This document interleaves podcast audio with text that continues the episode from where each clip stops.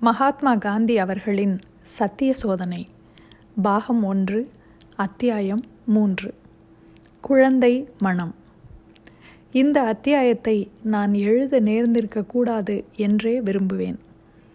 இந்த வரலாற்றை கூறி முடிப்பதற்குள் கசப்பானவை பலவற்றை நான் விழுங்கித்தான் ஆக வேண்டும் என்பதை அறிவேன். நான் சத்தியத்தை வழிபடுபவனாக இருப்பதென்றால் வேறு விதமாக நடந்து கொள்வதற்கில்லை.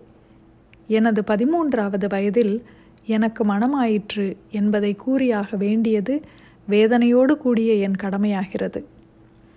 என்னை சுற்றிலும் என் பராமரிப்பில் இருக்கும் அதே வயதுடைய சிறுவர்களை பார்த்துவிட்டு என் விவாகத்தையும் எண்ணும்போது என்னை பற்றி நானே பரிதாபப்பட்டு கொள்ள தோன்றுகிறது.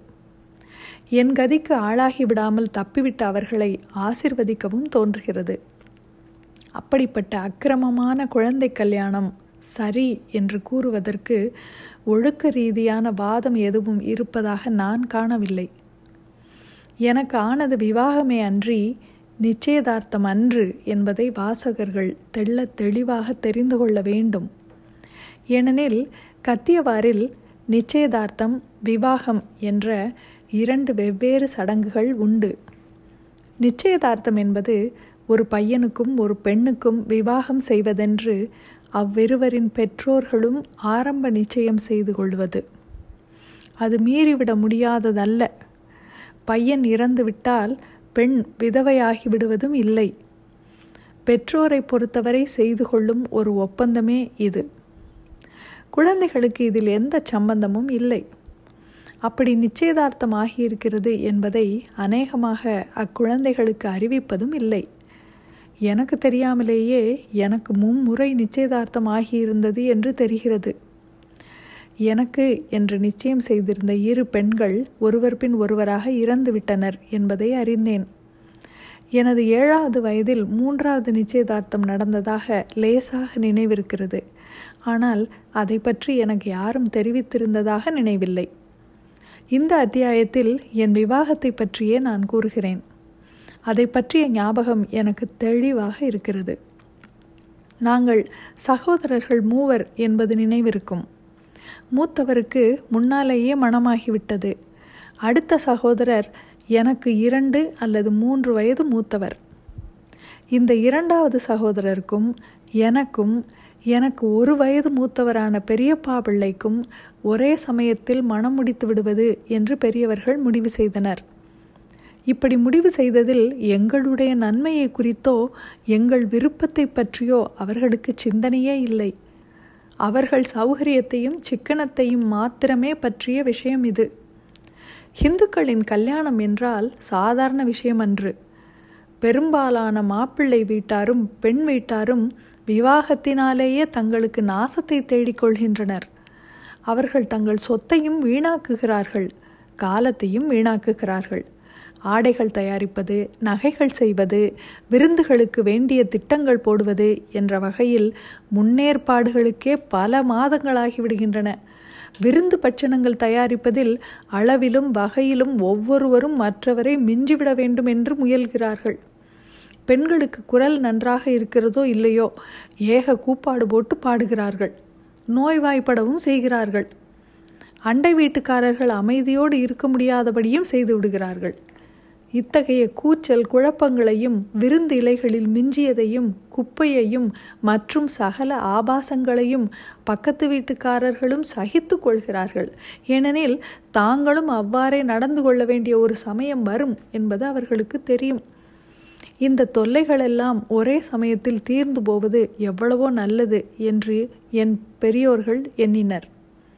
இப்படி செய்தால் செலவும் குறைவாக இருக்கும் ஆடம்பரமும் அதிகமாக இருக்கும் மூன்று தடவைகளில் செலவழிப்பதற்கு பதிலாக ஒரே தடவையில் செலவிடுவதானால் பணத்தையும் தாராளமாக செலவிடலாம். என் தந்தைக்கும் பெரியப்பாவுக்கும் வயதாகிவிட்டது. அவர்கள் விவாகம் செய்து வைக்க வேண்டியிருந்த கடைசி குழந்தைகள் நாங்கள்.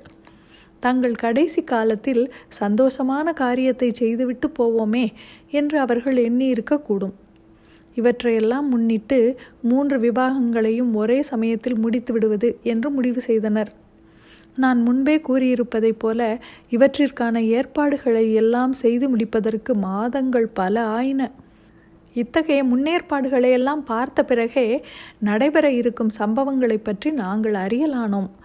உடுத்துக்கொள்ள நல்ல ஆடைகள் கிடைக்கும் மேளதாளங்கள் இருக்கும் கல்யாண ஊர்வலங்கள் இருக்கும் பிரமாதமான விருந்து நடக்கும்.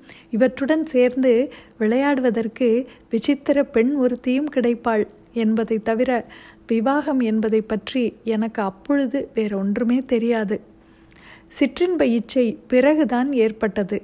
குறிப்பிடக்கூடிய சில விவகாரங்களை தவிர நான் வெட்கப்பட வேண்டிய பிறவற்றை மறைத்துவிடவே விரும்புகிறேன். இந்த விவரங்களை பிற்பாடு சொல்கிறேன்.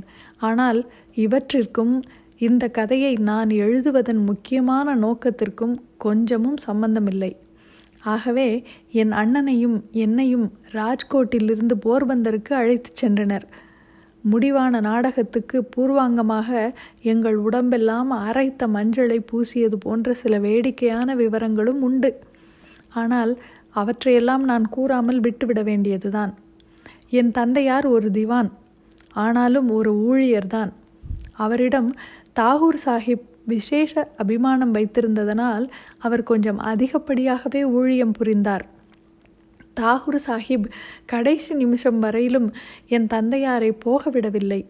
போக அனுமதித்த போது பிரயாண காலத்தில் இரண்டு தினங்கள் குறைவதற்காக விசேஷ குதிரை வண்டிகளை என் தந்தைக்கு ஏற்பாடு செய்ய அவர் உத்தரவிட்டார். ஆனால் விதி வேறு விதமாக இருந்துவிட்டது. ராஜ்கோட்டிலிருந்து போர்பந்தருக்கு நூற்றி இருபது மைல்கள். சாதாரண வண்டியில் வந்தால் ஐந்து நாட்கள் ஆகும் என் தந்தையோ மூன்றே நாட்களில் வந்துவிட்டார். ஆனால் மூன்றாவது கட்டத்தில் வந்து கொண்டிருந்தபோது அவர் வந்த குதிரை வண்டி குடை சாய்ந்தது. அவர் பலத்த காயமடைந்தார். காயங்களுக்காக உடம்பெல்லாம் கட்டு போட்டு கொண்டு வந்து சேர்ந்தார். நடைபெறவிருக்கும் வைபவத்தில் அவருக்கும் எங்களுக்கும் இருந்திருக்க வேண்டிய சிரத்தையில் பாதி இதனால் போய்விட்டது. ஆயினும் எப்படியும் வைபவம் நடந்தாக வேண்டும். முகூர்த்த தேதிகளை மாற்ற முடியுமா? குழந்தைகளுக்கு கல்யாணத்தில் இயல்பாக ஏற்படும் சந்தோஷம் எனக்கும் ஏற்பட்டிருந்தது. அதில் மூழ்கியதன் காரணமாக என் தந்தையின் காயங்களால் அடைந்த மனக்கிலேசத்தை மறந்திருந்தேன். என் பெற்றோரிடம் எனக்கு பக்தி உண்டு. அதே அளவுக்கு சதை உணர்ச்சிகளிலும் எனக்கு ஈடுபாடு உண்டு என் பெற்றோருக்கு நான் ஆற்ற வேண்டிய பக்தியோடு கூடிய பணிக்காக எல்லா சுகங்களையும் இன்பங்களையும் நான் தியாகம் செய்துவிட வேண்டும் என்பதை அப்பொழுது நான் அறிந்திருக்கவில்லை. எனினும் இன்ப நுகர்ச்சியில் நான் கொண்டிருந்த ஆசைக்கு தண்டனையாக ஒரு சம்பவம் நிகழ்ந்தது. அப்பொழுதிலிருந்து அந்த சம்பவம் என் மனத்தில் உறுத்தி கொண்டே இருக்கிறது. அதை பற்றி பிறகு சொல்கிறேன். ஆசைகளை துறக்காமல் ஆசைக்குரிய பொருள்களை துறப்பதென்பது நீ எவ்வளவு முயன்றாலும் அற்பாயுசில் முடிந்துவிடக்கூடியதே என்று நிஸ்குலானந்தர் பாடியிருக்கிறார். இப்பாடலை நான் பாடும்போதெல்லாம் பாட கேட்கும் போதெல்லாம் வெறுக்கத்தக்க கசப்பான அந்த சம்பவம் உடனே என் நினைவுக்கு வந்து வெட்கப்படும்படி செய்கிறது. என் தந்தைக்கு பலமான காயங்கள் ஏற்பட்டிருந்தும் சமாளித்து கொண்டு தைரியமாகவே காணப்பட்டார். மன வைபவங்களிலும் கலந்து கொண்டார். பலதரப்பட்ட சடங்குகளில் அவர் கலந்து கொண்டபோது எந்தெந்த இடங்களில் உட்கார்ந்திருந்தார் என்பதை கூட இன்றும் என் மனக்கண் முன்பு கொண்டு வர முடியும். நான் குழந்தையாக இருந்தபோதே எனக்கு விவாகம் செய்துவிட்டதற்காக என்றாவது ஒரு நாள் நான் என் தந்தையை கடுமையாக குறை கூறுவேன் என்று அப்பொழுது நான் கனவிலும் எண்ணவில்லை. அன்று நடைபெற்றவை யாவும் சரியானவை நியாயமானவை மகிழ்ச்சிகரமானவை என்றே அந்த நாளில் எனக்கு தோன்றியது. விவாகம் செய்து கொண்டு விட வேண்டும் என்ற ஆர்வம் எனக்கே இருந்தது. என் தந்தை செய்வனவெல்லாம் சரியான காரியமாகவே அப்பொழுது எனக்கு தோன்றியதால் அவற்றை பற்றிய நினைவு என் ஞாபகத்தில் அப்படியே இருந்து வருகின்றது. மணவரையில் நாங்கள் எவ்விதம் அமர்ந்திருந்தோம்? சப்தபதி சடங்குகள் எவ்விதம் நிறைவேற்றினோம்? புதிதாக மணமான கணவனும் மனைவியும் இனிப்பு கண்சாரை எவ்விதம் ஒருவருக்கொருவர் வாயில் ஊட்டி கொண்டோம்? நாங்கள் இருவரும் எவ்விதம் கூடி வாழ தலைப்பட்டோம் என்பவற்றையெல்லாம் இன்றும் கூட என் உள்ளத்தில் நினைத்து பார்க்க முடியும். மேலும் அந்த முதல் இரவு எதுவுமே அறியாத இரு குழந்தைகள் எந்த சிந்தனையும் இல்லாமல் வாழ்க்கை சாகரத்தில் தாமே குதித்தன. முதல் இரவில் நான் எப்படியெல்லாம் நடந்து கொள்ள வேண்டும் என்பதை பற்றி என் அண்ணன் மனைவி எனக்கு முழு போதனையும் செய்து வைத்திருந்தார். என் மனைவியை தயார் செய்திருந்தவர் யார் என்று எனக்கு தெரியாது. அதை பற்றி அவளை நான் கேட்டதே இல்லை. இப்பொழுது கேட்கும் உத்தேசமும் இல்லை. ஒருவரை ஒருவர் சந்திப்பதில் எங்களுக்கு ஒரே நடுக்கம்தான். இதனை பற்றி வாசகர்களுக்கு சந்தேகமே தேவையில்லை. உண்மையிலேயே எங்களுக்கு அளவு கடந்த கூச்சம். அவளுடன் நான் எப்படி பேசுவது? என்ன சொல்லுவது? சொல்லிக் கொடுத்திருந்த பாடம் அந்த அளவுக்கு உதவவில்லை. ஆனால் இத்தகைய காரியங்களில் உண்மையில் எந்தவிதமான போதனையுமே அவசியமில்லை. ஜன்மார்ந்த வாசனைகளே எல்லா விதமான போதனைகளும் அனாவசியமானவை என்று ஆக்கிவிடக்கூடியவை. நாளடைவில் ஒருவரை ஒருவர் அறிந்து கொண்டோம். ஆனால் கணவன் என்ற அதிகாரத்தை நான் உடனே மேற்கொண்டு விட்டேன். இத்துடன் அத்தியாயம் மூன்று நிறைவடைகிறது. மீண்டும் அத்தியாயம் நான்கில் சந்திப்போம். நன்றி.